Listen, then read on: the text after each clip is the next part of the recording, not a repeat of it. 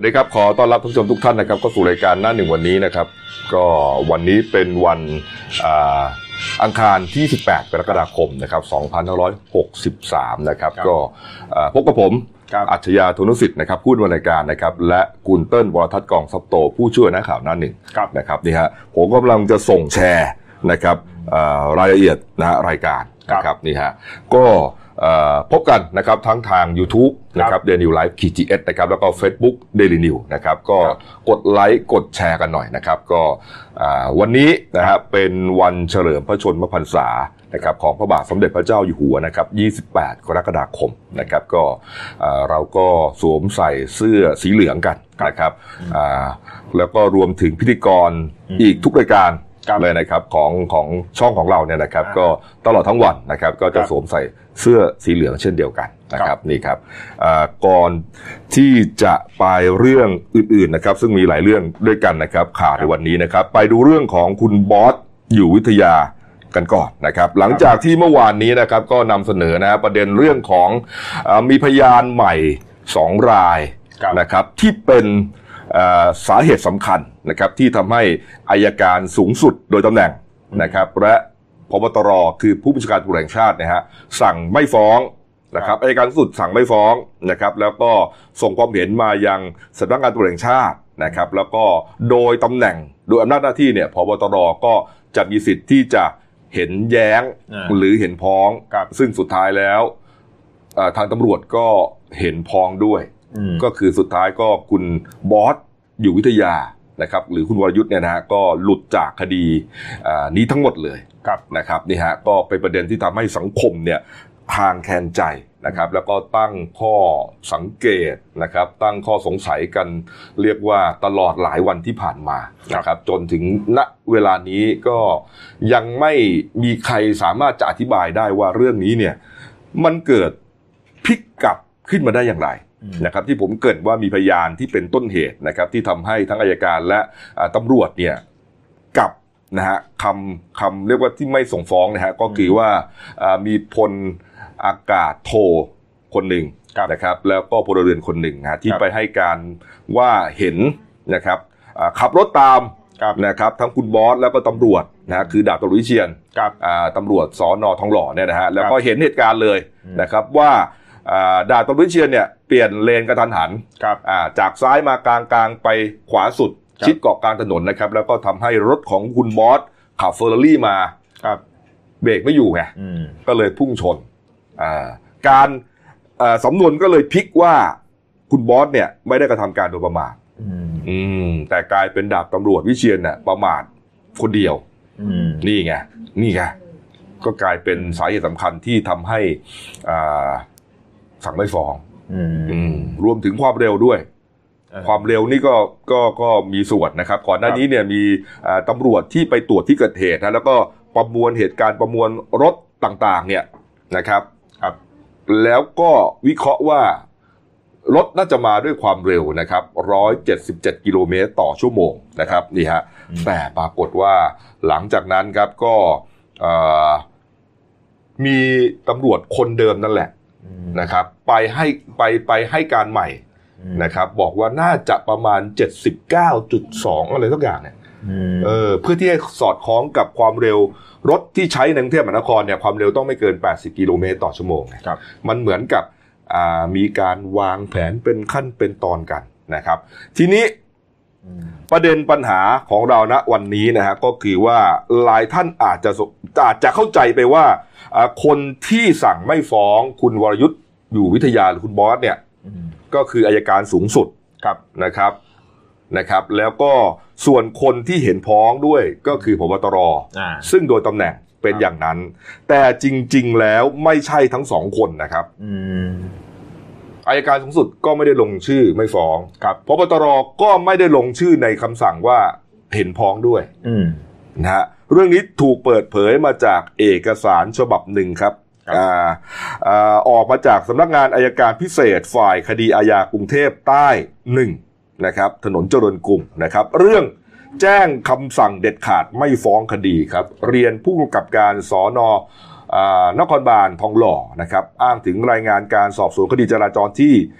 หกสองสามหกสามสองอะไรก็ว่ากันไปนะครับนี่ฮะนี่อันนี้นะครับนี่อันนี้นะฮะก็ในพารากราฟที่สามนะครับ ระบุว่า ต่อมาผู้ต้องหาที่หนึ่งหมายถึงคุณบอสนะครับ ร้องขอความเป็นธรรมต่ออายการสูงสุด รองอายการสูงสุด ก็คือนายเนตรนาคสุข นะครับอธิอธิบดีอายการสำนักงานคดีศาลสูง ขณะรักษาการในตำแหน่งรองอายการสูงสุด พิจารณาแล้วมีคำสั่งไม่ฟ้องนายวรยุทธ์อยู่วิทยาผู้ต้องหาที่หนึ่งฐานกระทำการโดยประมาทและกระทำการนั้น เป็นเหตุให้ผู้อื่นถึงแก่ความตายนะครับนี่ฮะตามประมวลกฎหมายอาญามาตรา 281 พระราชบัญญัติแก้ไขเพิ่มเติมประมวลกฎหมายอาญาพศ 2560 มาตรา 4 นะครับและผู้บัญชาการตำรวจแห่งชาติ โดยพลตำรวจโทเพิ่มพูนชิดชอบ ผู้ช่วยผู้บัญชาการตำรวจแห่งชาติ ปฏิบัติราชการแทนผู้บัญชาการตำรวจแห่งชาติ ไม่แย้งคำสั่งของพนักงานอายการนี่ครับ คุณคุณเติ้ลนะทีนี้รู้อย่างสุดท้ายนะครับคนในส่วนฝ้าของอายการเนี่ย ไม่ใช่คุณวงสกุลกิติพรมวงศ์ นะครับ ที่เป็นคนลงนามในฝ้าของตำรวจที่ไม่เห็นแย้งก็ไม่ใช่พลตำรวจเอกจากทิพย์ชัยจินดานะครับ แต่กลายเป็นฝ้าของอายการคือนายเนตรนาคสุขนะครับ ปัจจุบันก็ตำแหน่งตำแหน่งรองอายการสูงสุดนะฮะอันนี้อันนี้อันนี้เป็นอันนี้เป็นคุณวงสกุลนะครับ นี่ฮะนี่ฮะอ่านี่ครับ นี่ฮะเดี๋ยวเอาขึ้นมาคู่กันเลยก็ได้นะครับ คุณเนตรนาคสุขและพลตำรวจโทเพิ่มพูนชิดชอบฮะอ่านี่ครับนี่โอ้โหเพิ่มพูนนี่ ใช่เลยนะผมเพิ่งผมก็เพิ่งเคยเห็นนะเออมันใช่ขนาดนั้นเลยนะมันเป็นเป็นเป็นยีนกันมาเลยไงก็เลยตรวจสอบนะครับ ว่าพลตำรวจโทเพิ่มพูนชิดชอบฮะเป็นน้องชายของคุณเนเวียนชิดชอบ นั่นเองครับนี่ครับนี่ฮะทีนี้ก็เลยต้องตั้งข้อสังเกตกันว่าครับในช่วงเวลาที่หนังสือสำคัญฉบับหนึ่งของอายการเนี่ย ส่งมาที่สำนักตัวแห่งชาติ ในเรื่องคดีนี้เนี่ยพบตรคือพลตรเอกจากทิพย์จินดาเนี่ย อยู่ที่ไหนจะบอกว่าไปราชการต่างประเทศหรือก็ไม่น่าใช่ เพราะมันเป็นช่วงโควิด ครับ เนี่ยช่วง ช่วงให้หลังมาเนี่ยคุณต้นไล่ขึ้นไปเนี่ยตั้งแต่ต้นถึงต้นปีอะก็อยู่อยู่หรือเปล่าไม่รู้ไง แต่ว่าจะบอกว่าไปไปต่างประเทศเนี่ยก็ไม่น่าใช่ เพราะว่าโอ้เขาห้ามบิน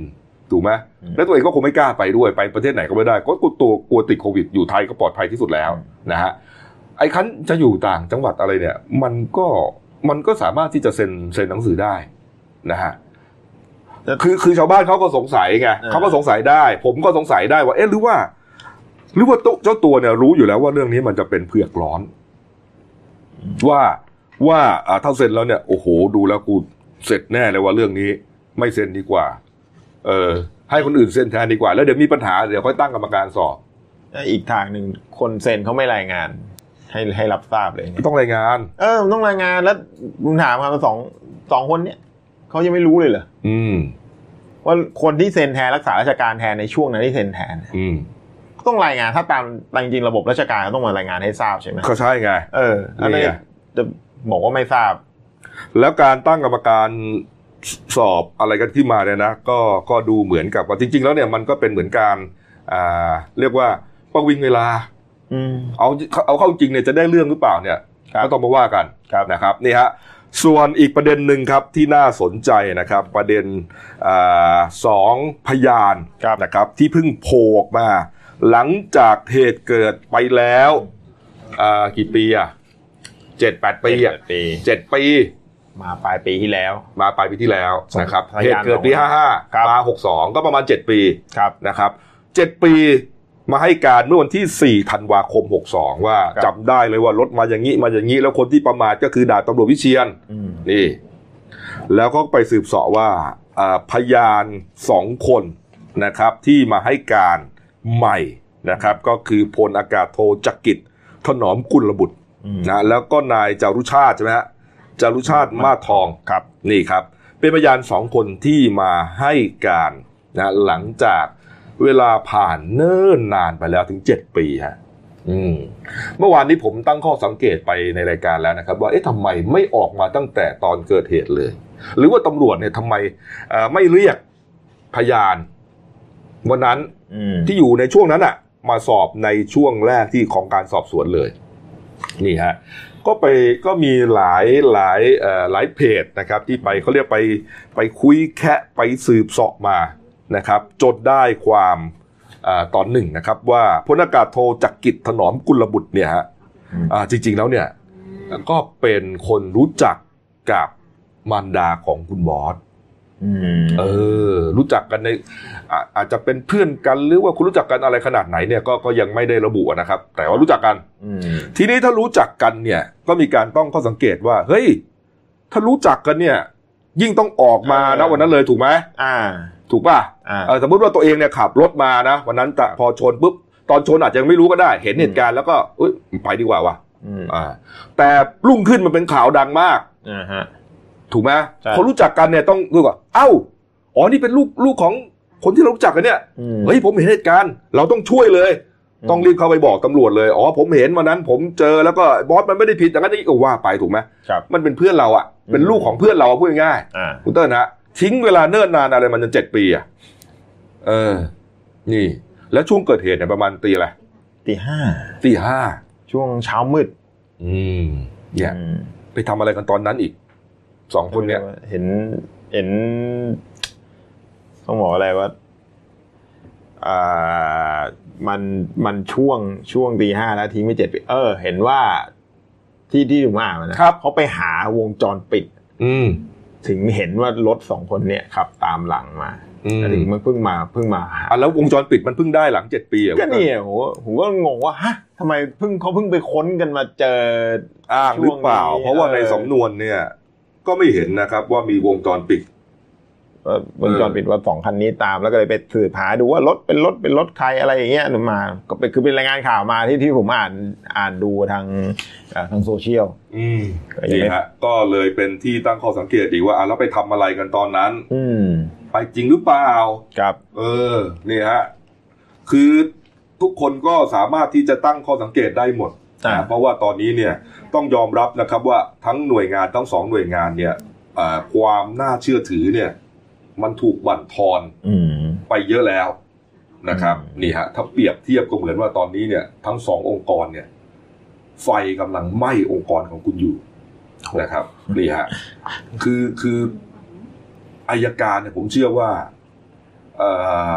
มีคนที่ตั้งใจทำงานแล้วก็คนดีเยอะเลยครับนะครับ แต่อาจจะอาจจะมีบ้างอืม นะครับเพราะฉะนั้นเนี่ยคนที่คิดว่าเอ้ยเราไม่อยากให้องค์กรเราเนี่ยเสื่อมเสียเนี่ยก็ต้องลุกขึ้นมาทำอะไรสักอย่างหนึงอืมนะครับนี่ครัฮะบอ่าก็อย่างนี้ยครับเมื่อวานก่อนนะครับนายวงศกุลกิติภพวงศ์นะครับอายการสูงสุดนะฮะอืมก็มีคำสั่ง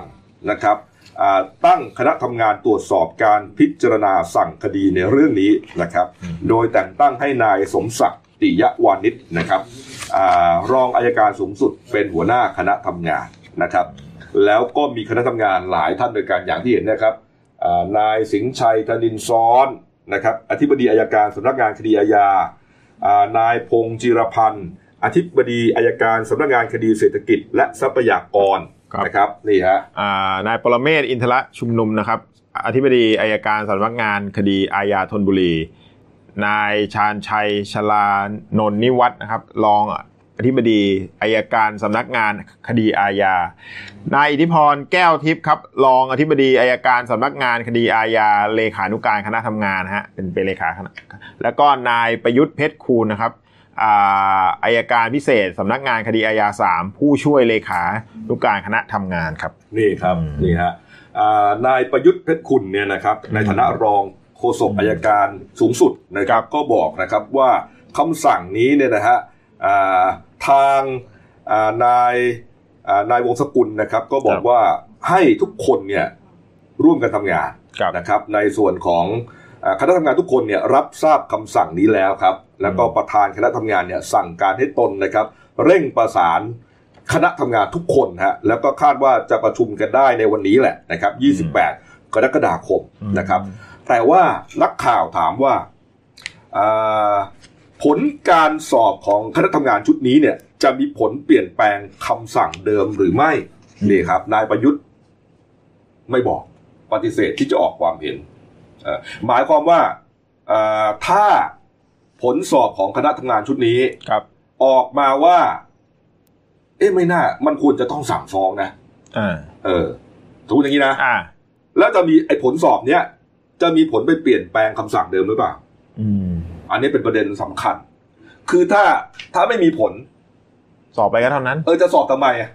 ถูกไหมฮะชาวชาวบ้านเขาก็อ้าวเหรอตั้งเวลาสอบเออ แล้วแล้วสอบมาแล้วไงเออหรือถ้าสอบแล้วก็บอกว่าอะก็ยืนตามนั้น ก็ก็ไปกันใหญ่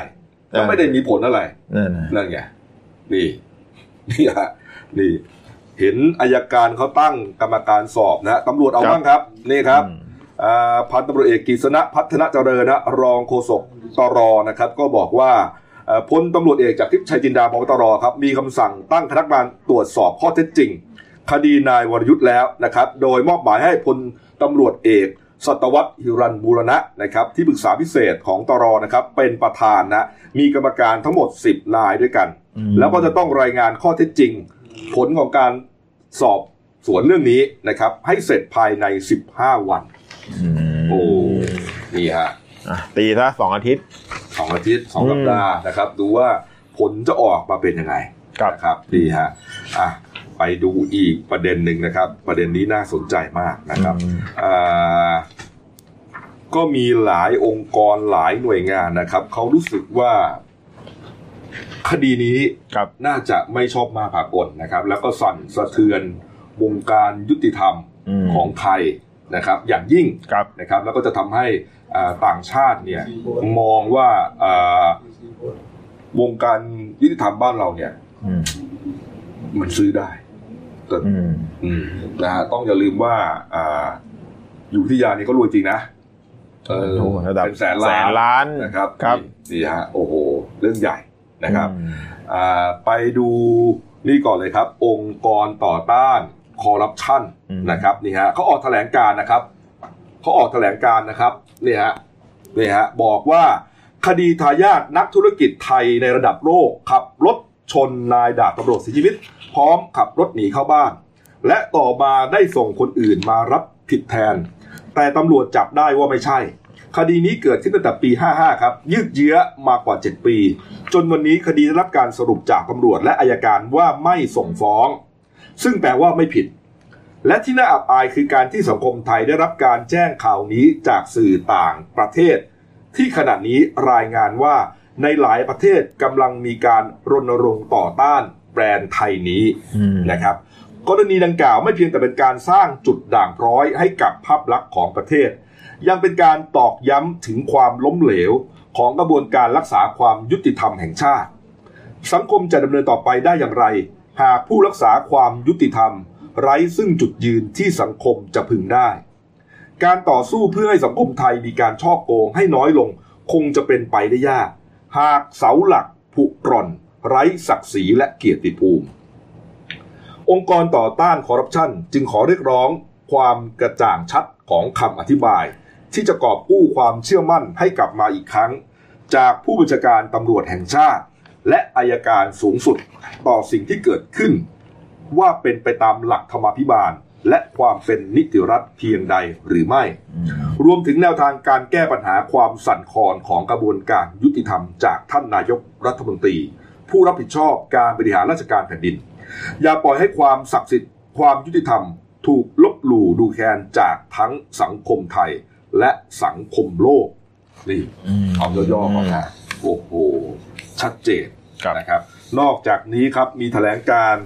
จากคณาจารย์ คณะนิติศาสตร์ มหาวิทยาลัยธรรมศาสตร์ด้วยนะฮะถึงกรณีนี้ด้วยนะครับนี่ฮะโดยสรุปนะฮะนี่อ่าคุณต้นลองอ่านดูนะครับ ในพารากราฟที่สองนะฮะนี่ฮะเชิญฮะครับอ่าแถลงการระบุว่าแม้เป็นที่ประจักษ์ชัดว่าการดำเนินคดีและผลของคดีอาญาในคดี จะมีผลกระทบอย่างใหญ่หลวงต่อความน่าเชื่อถือของกระบวนการยุติธรรม ของประเทศในภาพรวม การดำเนินคดีอาญาในคดีนี้กลับเป็นไปด้วยความล่าช้าจนทำให้คดีขาดอายุความไป 3 ข้อหา ในขณะที่ข้อหาขับรถโดยประมาททำให้ผู้อื่นถึงแก่ความตาย ซึ่งเป็นข้อหาที่อุกชะกันที่สุดในบรรดาข้อหาทั้งหมดเจ้าพนักงานยังมีโอกาสพิสูจน์ความผิดของผู้ถูกกล่าวหาไปจนถึงปี 2570 นะฮะอ่าสำนักงานอายการสูงสุดกลับมีคำสั่งไม่ฟ้อง และสำนักงานตำรวจแห่งชาติ ไม่แย้งคำสั่งไม่ฟ้องดังกล่าว ทั้งที่ได้เคยมีการออกหมายจับไปแล้ว และก่อนหน้านี้มีการแจ้งให้สาธารณชนทราบเมื่อไม่นานมานี้ นี่ครับ และก็ขณะนี้ครับอยู่ระหว่างการดำเนินคดี โดยไม่ได้ชี้แจงเหตุผลให้ประชาชนทราบอย่างชัดเจน ถึงการเปลี่ยนแปลงคำสั่งและดุลยพินิษซ้ำร้ายสังคมกับทราบข่าวการสั่งไม่ฟ้องจากสื่อต่างประเทศ นอกจากนี้รายงานการตรวจพบสารเสพติด ในตัวผู้ถูกกล่าวหา ซึ่งปรากฏเป็นข่าวอยู่ในนักขณะนี้ทำให้สังคมเกิดความเครือบแคลงสงสัยการใช้ดุลยพินิษสั่งไม่ฟ้องคดีอาญาผู้ถูกกล่าวหา ในขณะขับรถขณะเมาสุราที่ได้ยุติไปก่อนหน้า และการไม่ดำเนินคดีอาญาใด ๆ ที่เกี่ยวข้องกับการตรวจพบสารเสพติดในร่างกาย ดีฮะเอาสั้นๆก็แล้วกันนะครับเพราะครับยาวพอสมควรนะฮะตอนนี้มีสองสององค์กรสองหน่วยงานแล้วนะครับ ที่มีแถลงการถึงเรื่องอาที่นะครับให้ทั้งอายการครับและสำนักงานตำรวจแห่งชาติเนี่ยมาเอ่อสำนึกว่าเรื่องนี้เนี่ยอาจจะทำไม่ถูกต้องหรือเปล่าอืมนี่ครับนี่ฮะเมื่อวานนี้มี CG เอ่อ CG Code นะครับของ Daily Life เนี่ยนะครับนี่ฮะ ก็เป็นคำพูดของพันตำรวจเอกกฤษณะพัฒนาเจริญครับนะฮะถึงการ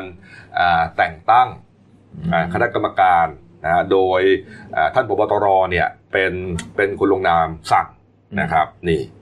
ก็มีคนไปคอมเมนต์ว่าอ้าวจะตรวจสอบใครล่ะ ก็ตัวท่านเป็นคนใช้ดุลยพินิษเองนี่อะนี่ แต่จริงแล้วก็ได้รับรายงานแล้วนะครับอ่าว่าเป็นอ่าทางผู้ช่วยพบตรผบตรนะครับ นี่อะ ก็เดี๋ยวรอาอรอดูฮะเห็นว่าทางทางฝั่งอายการเขาให้ให้ได้ผลสอบภายในอาทิตย์นี้ใช่ไหมอืมภายในสัปดาห์นี้ส่วนส่วนของทางตำรวจก็อย่างที่บอกไปเมื่อกี้คือ 15 วันก็ 2 สัปดาห์ครับก็เดี๋ยวรอดูผลแล้วกันว่าว่าเป็นยังไง อืมนี่ครับ ก็อ่าสำนวนมีสำนวนข่าวหลายอันนะว่าครับอายการสอบอายการเองตำรวจสอบตำรวจเองเนี่ยแหมมันก็เหมือนกับ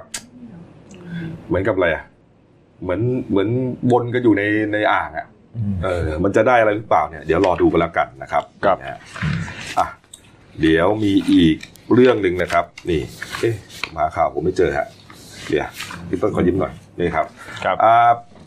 ถ้าเทียบเคียงกันนะครับครับเทียบเคียงกัน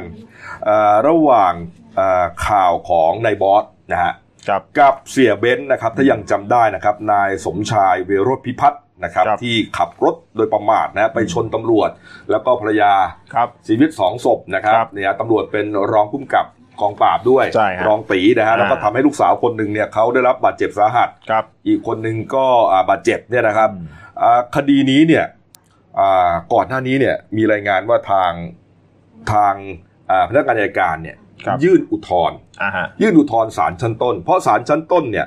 มีคำสั่งนะครับมีคำพิพากษาว่าอ่า เสียตีเนี่ยนะครับนายสมชายเนี่ยมีความผิดนะฮะคุก 6 ปีปรับ 2 0 0แสนจำเลยรับสารภาพลดโทษให้กึ่งหนึ่งเหลือจำคุก 3 ปีปรับ 1 0 0 0 0แสนแล้วก็มีการเพิกถอนใบอนุญาตต่างๆนะครับ ห้ามดื่มสุราของมึนเมา แต่ว่า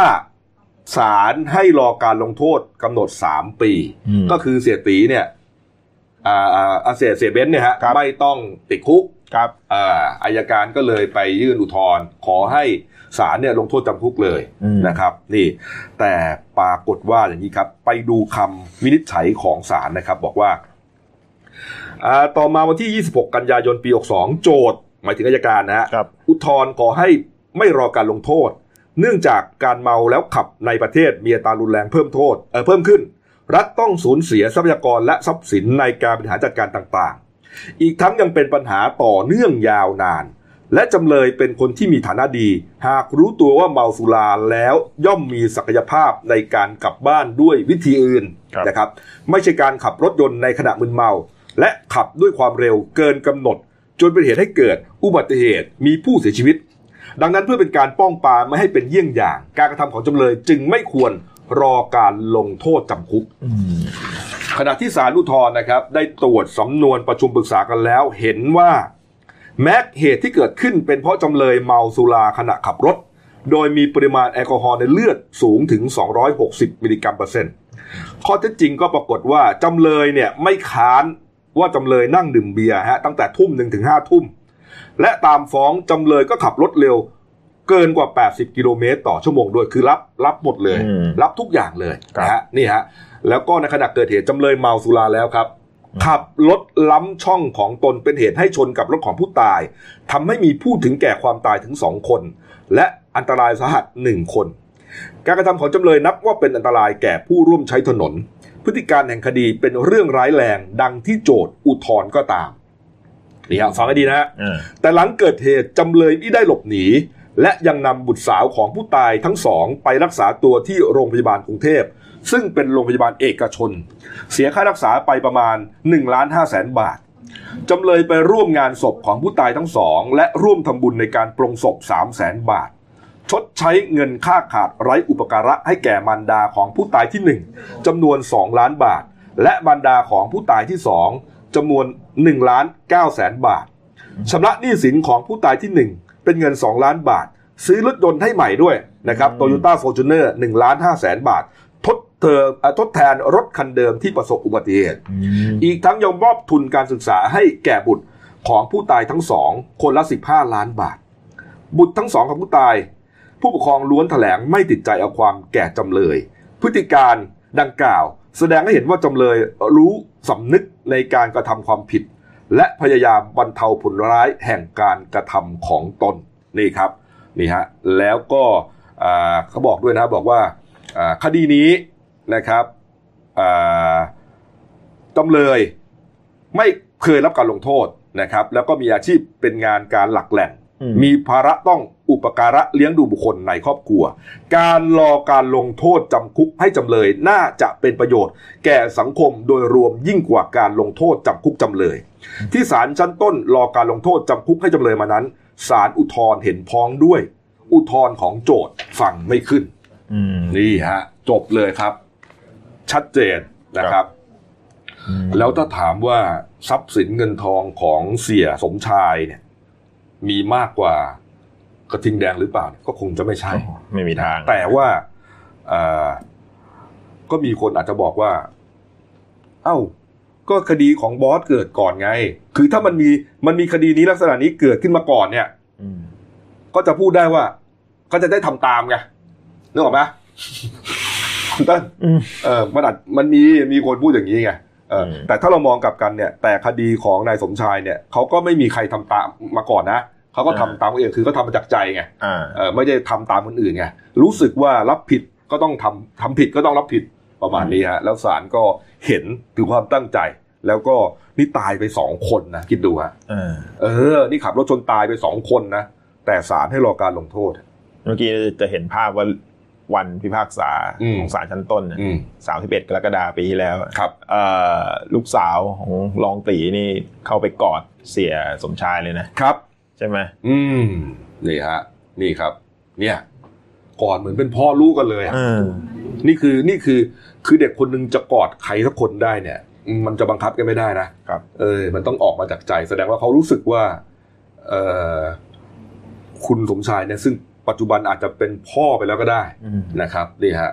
เอ่อช่วยเหลือครอบครัวของเขาจริงอืมๆนี่ครับนะ นี่ ไปเทียบกันกันแล้วกันนะครับ ว่ามันขนาดไหน กับคดีของคุณบอสเนี่ยนะครับ ครับ อะไปดูเรื่องสบคกันหน่อยนะครับ ก็ครัมีบประเด็นเรื่องของจะปลดล็อกอืมโรงเรียนสถานศึกษาต่างๆนะคุณเต้นนะใช่ฮะอะเอามามาดูยอดผู้ติดเชื้อก่อนแล้วกันครับเมื่อวานนะครับอ่านายแพทย์ทวีสินวิษณุโยธินครับโฆษกสบคนะครับอ่าก็แถลงว่ามีผู้ติดเชื้อรายใหม่ทั้งหมด 4 รายด้วยกันนะครับทำให้ยอด ติดเชื้อรวมอยู่ที่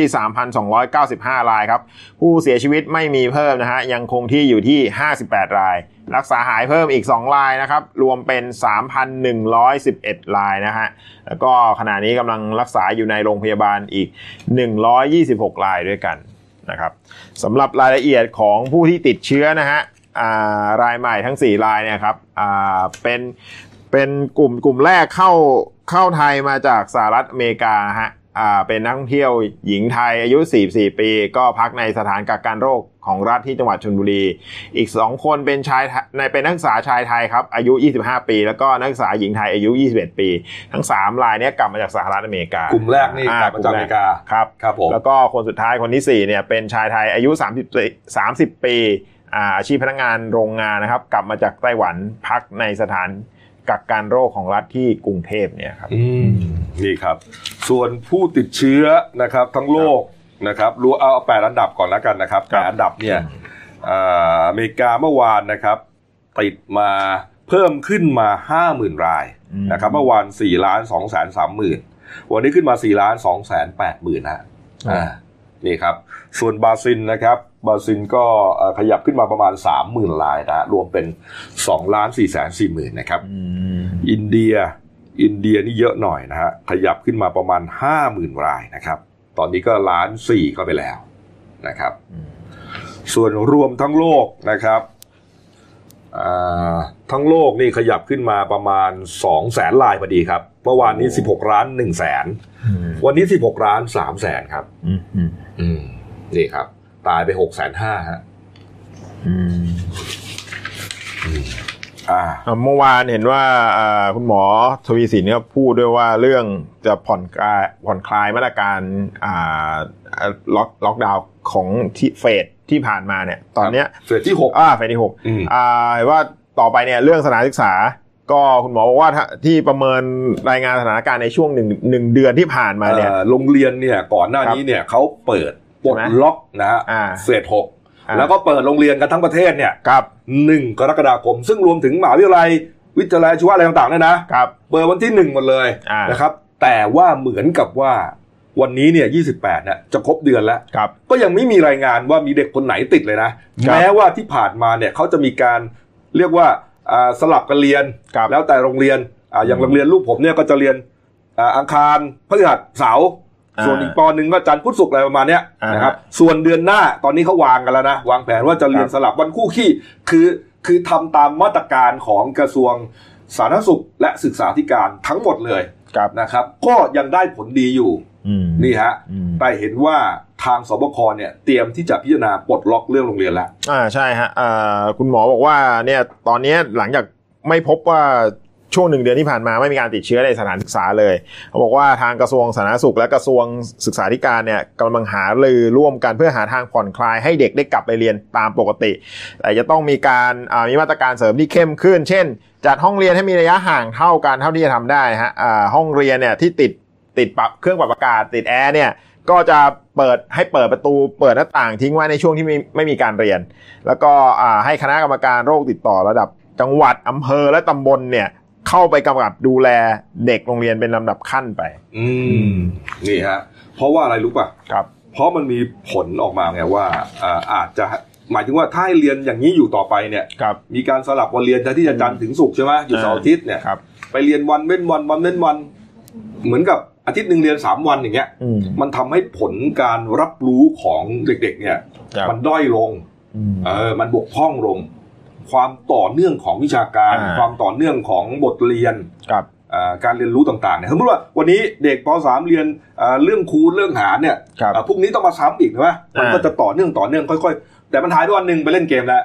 หรือดู YouTube แล้ว มาไหวทีต้องเริ่มใหม่อย่างเงี้ยนึกออกไหมเออนี่แหละ เขาก็ต้องเอาเรื่องของการศึกษาเนี่ยมามาเทียบเคียงกับความปลอดภัยด้วยแล้วโอ้โหเปิดมาเดือนแล้วยังไม่มีคนติดเชื้อเลยอะเออก็รู้สึกว่าที่มันน่าจะปลอดภัยแล้วล่ะ ครับ เออก็เอาเร็วๆหน่อยก็แล้วกันนะฮะ เพราะว่าเออ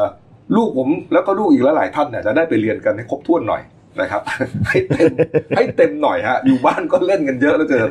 นะครับนี่ฮะเอาไปดูอีกประเด็นนะคุณเติ้ลครับโควิดโอเคแล้วนะอ่าฮะไปดูอีกเรื่องหนึ่งนะครับที่เกิดเหตุเอ่อ สลดเกิดขึ้นที่อำเภอแกลงจังหวัดระยองนะครับที่มีชาวประมงคนหนึ่งไปลงหาปลาแถวแถวๆแหลมสนนะครับครับ แล้วก็ถูกแมงกะพรุนพิษเนี่ยเหมือนกับอ่าไปโดนตัวมันอะครับแล้วก็เกิดเรียกว่า โอ้โหเอ่อหายใจไม่ออกแน่นหน้าอก แล้วจุดที่โดนก็เป็นแผลไหม้ผุพองลุกลามไปทั้งตัวอืมสุดท้ายฮะก็ส่งโรงพยาบาล หมอช่วยเต็มที่แล้วนะครับแต่ช่วยไม่ได้นะฮะเสียชีวิตลงนะชื่อว่านายบุญธรรม วงเกิดสุขนะฮะเหตุเกิดตั้งแต่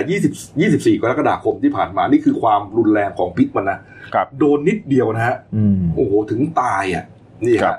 ก็เห็นว่าเมื่อวานนี้อาจารย์ทรนะฮะออกมาพูดถึงเรื่องนี้นะคุณเต้นฮะครับอ่าอาจารย์ทรทำทำรงนาวาสวัสดิ์ครับ รองคณะบดีคณะประมงมหาวิทยาลัยเกษตรศาสตร์นะครับ ก็เปิดเผยว่าแมงกะพรุนชนิดนี้นะฮะเป็นแมงกะพรุนที่มีชื่อว่าอิรุคันจิ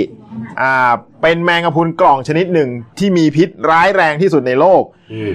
ตัวมันนะฮะความยาวไม่เกิน1เซนติเมตรเดี๋ยวมันเป็นแมลงอ่า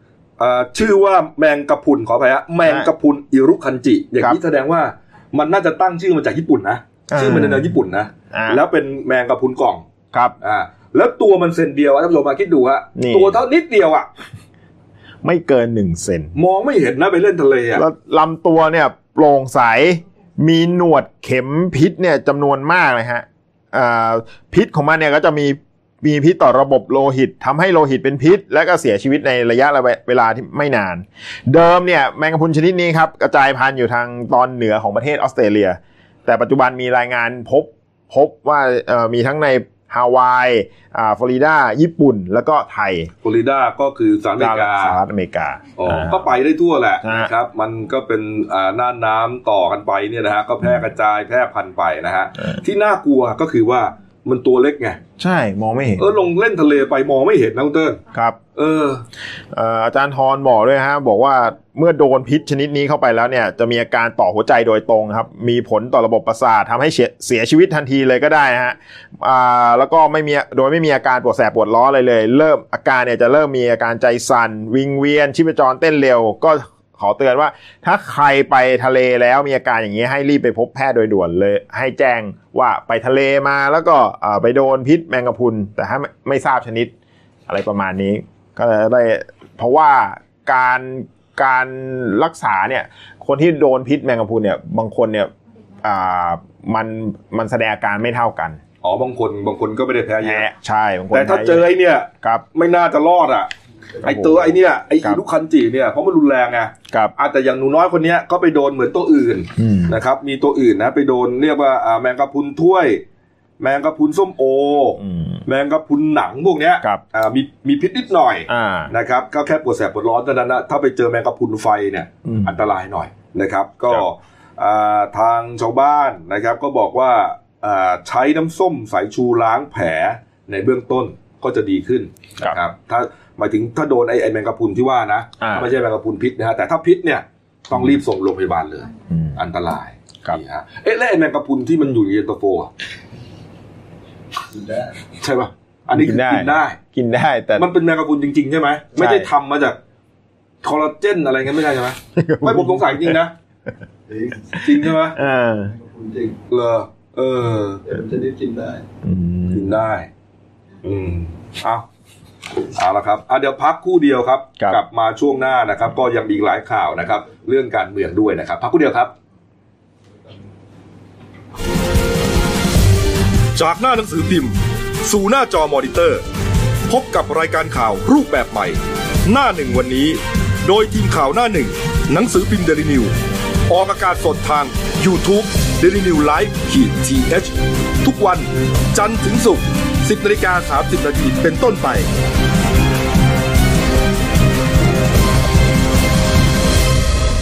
แล้วคุณจะได้รู้จักข่าวที่ลึกยิ่งขึ้น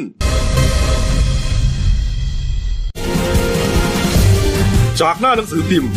สู่หน้าจอมอนิเตอร์ พบกับรายการข่าวรูปแบบใหม่ หน้าหนึ่งวันนี้ โดยทีมข่าวหน้าหนึ่ง หนังสือพิมพ์เดลิวิวออกอากาศสดทาง YouTube d e l i n e w l i v e ขีดทีเทุกวัน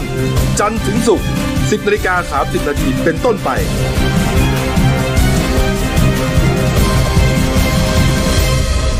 แล้วคุณจะได้รู้จักข่าวที่ลึกยิ่งขึ้น มาแล้วครับช่วงสองของรายการหน้าหนึ่งวันนี้ครับ พบกับคุณเก่งนะครับภัยรัตน์มิ่งขวัญผู้ช่วยนักข่าวหน้าหนึ่งสายการเมืองครับสวัสดีครับครับผมอ่าไปดูเรื่องที่เป็นมหามงคลก่อนนะครับ วันนี้วันเฉลิมพระชนมพรรษานะครับอ่า ท่านนายกรัฐมนตรีและภรรยานะครับ ก็เป็นประธานในพิธีเจริญพระพุทธมนต์และพิธีทำบุญตักบาตรถวายพระราชกุศลนะครับ เนื่องในโอกาสวันเฉลิมพระชนมพรรษาพระบาทสมเด็จพระเจ้าอยู่หัวนะครับ ประจำปีพุทธศักราช 2563 นะครับณบริเวณท้องสนามหลวงนะครับ ก็ในงานนี้นะครับท่านนายกรัฐมนตรีเป็นประธานในพิธีนะครับร่วมกับ อ่าอีกหลายท่านนะครับ ก็มีเช่นคณะองคมนตรีนะครับ ผู้บริหารหน่วยราชการในพระองค์ ผู้จัดการเหล่าทัพและตำรวจ หัวหน้าส่วนราชการ และผู้แทนภาคีเครือข่ายภาคเอกชนนะครับนี่ฮะอ่าก็จะมีการทำบุญตักบาตรนะครับ นิมนต์พระสงฆ์69 รูปนะครับ เพราะว่าอ่าในหลวงเนี่ยมีพระชนมพรรษา 68 นะครับคุณเก่งฮะอ่าครับแล้วก็ผมอ่านิมนต์อ่าพระมาทำบุญตักบาตรเนี่ยมารับบาตรเนี่ย69 รูปด้วยกันนะครับ อันนี้ส่วนกลางนะครับ ในส่วนภูมิภาคนะครับก็จะจัดงานกันขึ้นที่สารากลางจังหวัดนะหรือสถานที่ที่เหมาะสมนะครับ ส่วนต่างประเทศครับก็จะมีที่สถานเอกอัครราชทูต และสถานกงสุลนะครับตามสมควรนะครับนี่ฮะและจากนั้นตอนทุ่มทุ่มหนึ่งนะครับนะฮะก็ช่วงค่ำเนี่ยนะครับ ก็จะมีพิธีจุดเทียน ถวายพระพรชัยมงคลนะครับ โดยมีนายกรัฐมนตรีเป็นประธานนะฮะในพิธีนี่ครับ ก็ที่ท้องสนามหลวงเช่นเดียวกันนะครับ นี่ในส่วนของเมื่อวานนี้นะครับนายธีรพัฒน์ประยูนสิทธิ์นะครับปลัดสำนักนายกรัฐมนตรีฮะได้ลงพื้นที่ตรวจความพร้อม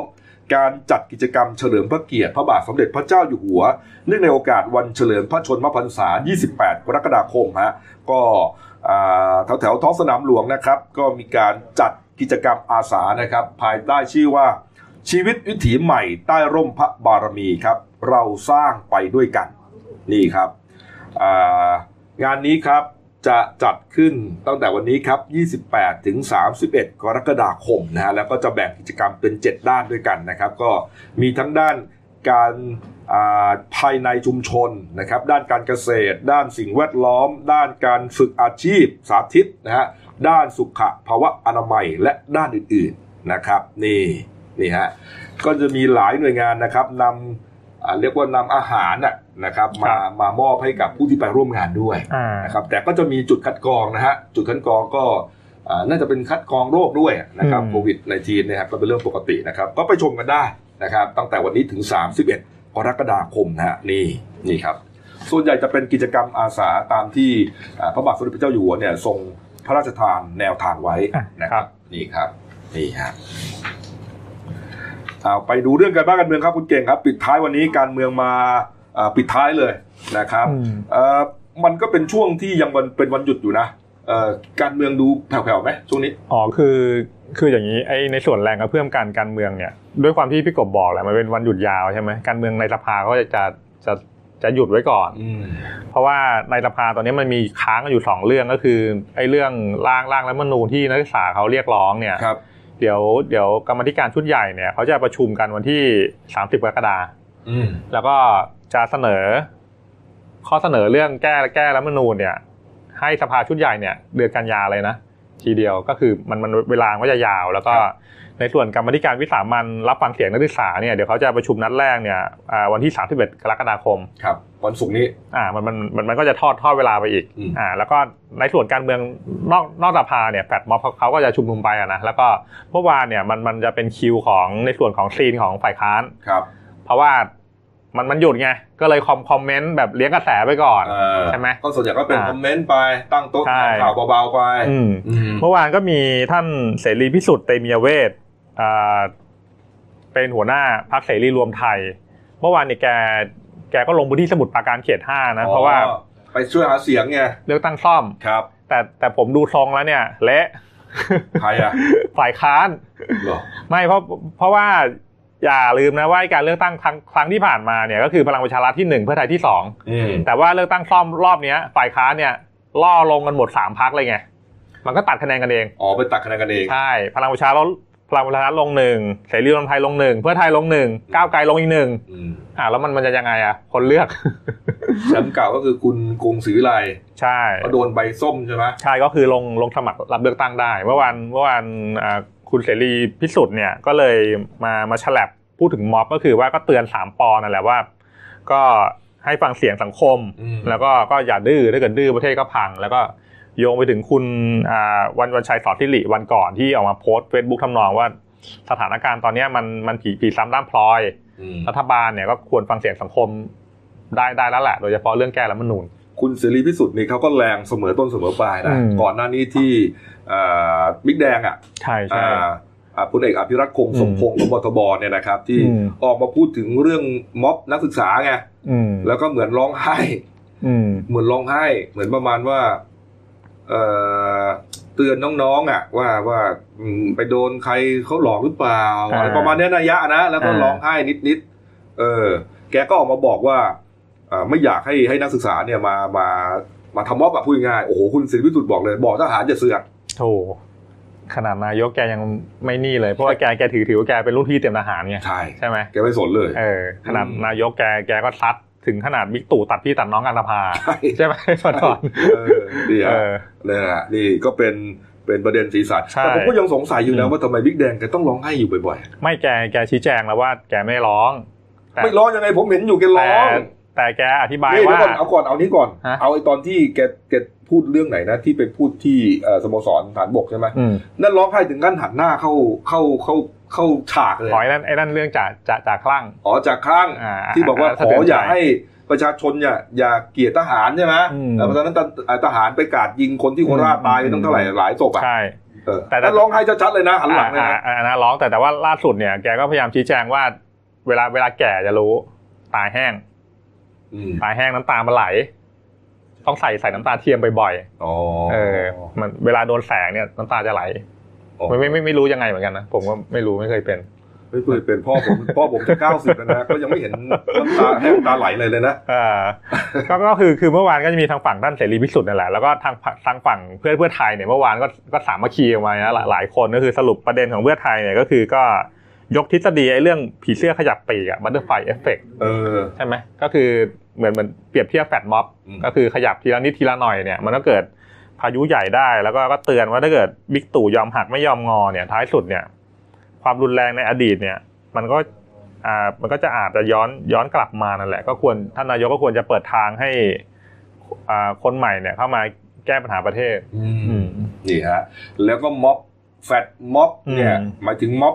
มาเร็วไปเร็วเนี่ยนะฮะอืมก็ยังกระจายอยู่ในหลายพื้นที่นะอืมหลายจังหวัดเลยนะครับเมื่อวานนี้คุณเก่งคือคือจริง ๆ ไปไปนั่งนับแล้วแหละตั้งแต่วันที่ 18 กรกฎาคมที่ชุมนุมที่อนุสาวรีย์ประชาธิปไตยเนี่ยถึงครับถึงวันจันทร์เมื่อวานเนี่ยมันมันกระจายไปประมาณสามเกือบเกือบสามสิบจังหวัดละอืมแล้วก็มันจะยาวไปถึงกลางเดือนหน้า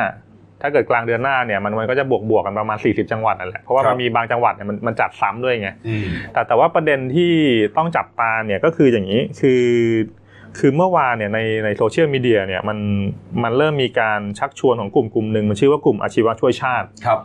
อันเนี้ยไอ้กลุ่มกลุ่มกลุ่มเนี้ยเขาเขาจะนัดชุมนุมวันที่ 30 กรกฎาคม วันพฤหัสบดีนี้บ่ายสองนะอืมที่อนุสาวรีย์ประชาธิปไตยด้วยเหรอแล้วก็ทางแฟดม็อบเนี่ยเขาจะชุมนุมที่วงเวียนใหญ่ตรงอนุสาวรีย์พระเจ้าตากสินนะสี่โมงวันเดียวกันวันเดียวกัน ก็ประเด็นที่ตอนนี้ที่ต้องจับตาเนี่ยก็คือว่า มันมันต้องเบรกอย่าอย่าให้เกิดสถานการณ์ม็อบชนม็อบไงเพราะว่าไม่ไม่งั้นมันมันมันมันจะเป็นโมเดลเดียวกับช่วงตุลาหนึ่งหกกับตุลาหนึ่งเก้าอืมที่มันมีกลุ่มกลุ่มเด็กอาชีวะกระทิงแดงอะอืมมาชนกับนักศึกษาแล้วก็ท้ายสุดมันก็ลุกลามบานแล้วปลายก็เป็นลูกใครเป็นใคร มือที่สามมือที่สี่ใช่อืมอันอันเนี้ยตำรวจก็ต้องระวังด้วยวันที่30กรกฎาคมครับ แต่แต่ว่าวันนี้เขาไม่มีกิจกรรมชุมนุมนะเขาเขาเว้นหนึ่งวัน วันนี้เป็นหนึ่งวัน แต่เมื่อวานมีเยอะเลย มีเยอะเมื่อวานมีที่อ่า มีทั้งพะเยานะครับ มีทั้งสักแก้ว แล้วก็มีทั้งฉะเชิงเซาด้วย ที่กรุงเทพก็มีที่อนุสาวรีย์ประชาธิปไตยครับ ก็ก็บรรยากาศก็ก็คึกคักนะก็ก็คือจะเป็นในในลักษณะที่มันมันไม่ได้เป็นม็อบอย่างเป็นทางการที่มีแกนนำอะไรชัดเจนอะนะอืมก็สลับมันขึ้นมาปราศัยขึ้นมาพูดกันพะเยานี่แหมตัวตัวตัวเป้งไปเลยนะใช่ตัวเป้งนะ คุณพิษจิวแล้วคุณเป็นกวินอืม เป็นกวินนี่ไปเลยวันก่อนที่มาฉีกรูปบิ๊กแดงหน้าอืมทบอะนะครับ เมื่อวานไปถึงพะเยาเลยนะคก็รับก็อย่างนี้พันแพนกวินเนี่ยบ้านบ้านอยู่ลำปางวันก่อนเขาก็อ๋ไปอคนลำเหนืปางอเนี่ยคนเหนือแล้วก็เนี่ยมันอ๋อมันก็ข้ามมามามาที่พะเยา เออ นี่นี่มีกิจกรรมด้วยนะ มีกิจกรรมพะเยาบะเอาแป้งนี่ฮะปราศัยโจมตีการทำงานการบริหารงานของท่านนายกอืมนะครับอะแต่ว่าที่กรุงเทพก็มีนะครับ เมื่อวานนี้ร้านแมคโดนัลล์ ตรงอนุสาวรีย์ประชาธิปไตยอืมเก่งฮะนี่ อันนี้กลุ่มมวลชนขบวนการประชาธิปไตยใหม่ ครับ จัดกิจกรรมไม่นี่นะกินส้มโอโอโห โอชาก็ไปไปแซวท่านนายกอืมก็ลูกส้มโอที่วางบนโต๊ะเนี่ยก็เขียนยุบสภาร่างรัฐธรรมนูญใหม่ครับ แล้วก็มีตามหานี่ด้วยนะ วันเฉลิมแล้วก็หลาย ๆ คนที่ที่หายตัวไปอืมแต่แต่ว่าภาพภาพรวมเมื่อวานก็ ตำรวจเขาก็คุมดีนะ ก็คือก็ไม่ได้มีความวุ่นวายอะไรเบาๆเบาๆผมดูผมดูทรงนะ เป็นเป็นม็อบม็อบเหมือนเหมือนม็อบค่อยๆเลี้ยงกระแสไปหรือเปล่าใช่ใช่ต้องนะต้องเลี้ยงกระแสไปเรื่อยนะเพราะว่าจริง ๆ เนี่ย ที่เขานัดกันเลยเนี่ยนะๆอืมตั้งแต่วันที่18 19อืมกรกฎาคมเนี่ยก็คือวันเสาร์ที่1สิงใช่หานะฮะก็คือเสาร์หน้านี่เองฮะต้องต้องจับตานะ เพราะว่าผมก็ดูกิจกรรมอยู่เหมือนกันแต่ว่ามันยังไม่ขึ้นกิจกรรม ในวันเสาร์ที่หนึ่งยังไม่มีรกำหนดการขึ้นอ่ามาหนึ่งหนึ่งหนึ่งสิงหาเนี่ยกำหนดการยังยังไม่ขึ้นว่าสรุปว่า เอาแน่หรือเปล่า หรือว่าจะยืดไปอีกหน่อย เออ อ่า กิจกรรมยังไม่ขึ้นอืมยังไม่ได้นัดกันครับนี่ฮะแล้วก็วันนี้วันนี้เนี่ยเป็นยังเป็นวันหยุดอยู่ใช่นะครับ ก็อ่าในเป็นวันหยุดสุดท้ายของลองวิกเอนนะครับอืมก็ถือว่าได้ผลนะ เพราะว่าประชาชนเนี่ยเดินทางออกไปเที่ยวกันเยอะมาก เก่งฮะต่างจังหวัดเนี่ยทำให้เงินเนี่ยมันหมุนเวียน เยอะพอสมควรในหลายพื้นที่นะฮะคือเงินเยอะด้วยรถก็ติดด้วยนะฮะแต่ว่าก็ถือว่าได้ช่วยช่วยผู้ประกอบการครับนะครับหลังจากที่ซบเซามาจากโควิดมานานนะฮะอืมแล้วจริงๆเมื่อวานเนี่ยเป็นวันหยุดก็คือ เป็นวันชดเชยสงกรารใช่นะครับรัฐบาลเนี่ยชดเชยให้เราวันหนึ่งอืมนะฮะยังเหลืออีกสองวันนะครับอืมก็ต้องดูนะครับว่าเอ่อ รัฐบาลจะไปให้หยุดช่วงไหนอืมนะครับเพราะว่ายังติดเราอยู่สองวันอืมนะครับเลิกช่วงสงกรารนะฮะใช่ยังไงวันนี้ก็ขอให้เดินทางกลับบ้านกันมาโดยปลอดภัยนะครับกลับมาเพื่อที่จะเริ่มทำงานกันนะครับในวันพรุ่งนี้นะครับให้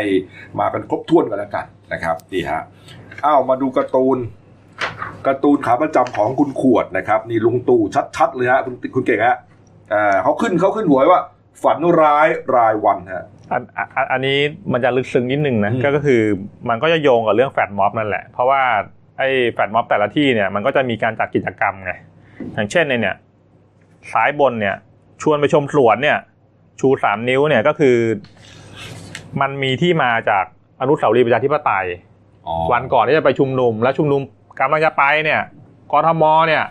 ไปจัดสวนสวยเลย ทีแรกทีแรกไม่มีสวนนะ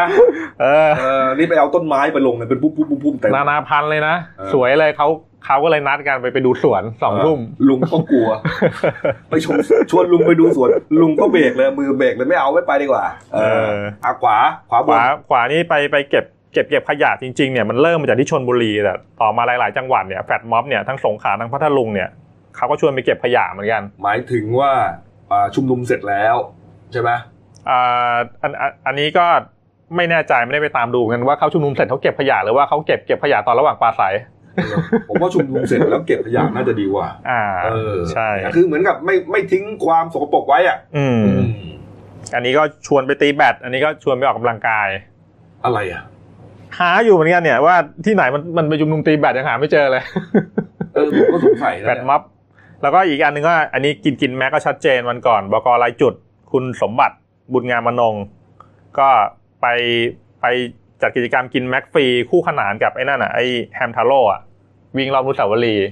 แฮมทาโร่ร้องเพลงเอ้ยม็อบรุ่นใหม่นี้มันมีอะไรแปลกๆนะก็ก็ถือถือว่าสร้างสรรค์นะมันก็จะลดลดดีกรีความรุนแรงลงเออใช่ไหมมันก็จะเป็นเรื่อง create มันมันติดหูมากมากขึ้นด้วยแหละใช่ในเรื่องเพลง ใช่ครับอืมสรุปว่าไอ้การ์ตูนเนี่ยสามอันเราเราโอเคนะ เราเข้าใจได้แต่ว่าชวนไปตีแบดนี่ไม่ get จริงๆนะฮะอืมท่านผู้ชมถ้ารู้นะ เขียนมาบอกกันหน่อยอืมนะครับทางทั้งทาง Facebook แล้วก็ YouTube เนี่ยบอกกันหน่อยนะ เอาที่บอกได้นะครับอืมเอาที่บอกได้นะฮะอะมาดูหน้าหนังสือพิมพ์เรานะครับหนึ่งดาวหนึ่งดาวขายต่างจังหวัดไกลๆนะครับ ไปดูเด่นในฉบับคือคอลัมน์นะฮะหน้าสี่ครับ ตามรอยทาก ตามรอยหอยทากจิ๋วบันทึกธรรมชาตินะครับอ่า หน้า 16 ครับ โรคทางใจก็ต้องใช้ใจเยียวยาครับ โอ้โห บันเทิงน่ารักมากเลยมิวนิคมิวสิกสองสาว BNK48 ครับ หน้า 23ฮะอ่านกันนะฮะอ่านี่ครับ ส่วนเรื่องสั้นของฉันนะครับ ที่ตีพิมพ์ลงฉบับวันพุธที่ 9 กรกฎาคมนะ ชื่อว่าเรื่องแมงกะพรุนนะฮะอ่าเขียนโดยผู้ใช้นามปากกาว่าเออร์เนซองครับ อืม ก็น่าจะเกี่ยวกับ เรื่องทะเลทะเลหรือเปล่านะครับนี่เอาละครับ ฝากช่องเราด้วยนะครับ YouTube Daily New Life กีจีเอสนะฮะแล้วก็ Facebook Daily New นะครับ เข้ามากดติดตาม กดไลค์ กดแชร์กันหน่อยนะครับ วันนี้หมดเวลานะครับ ลาไปก่อนครับ สวัสดีครับ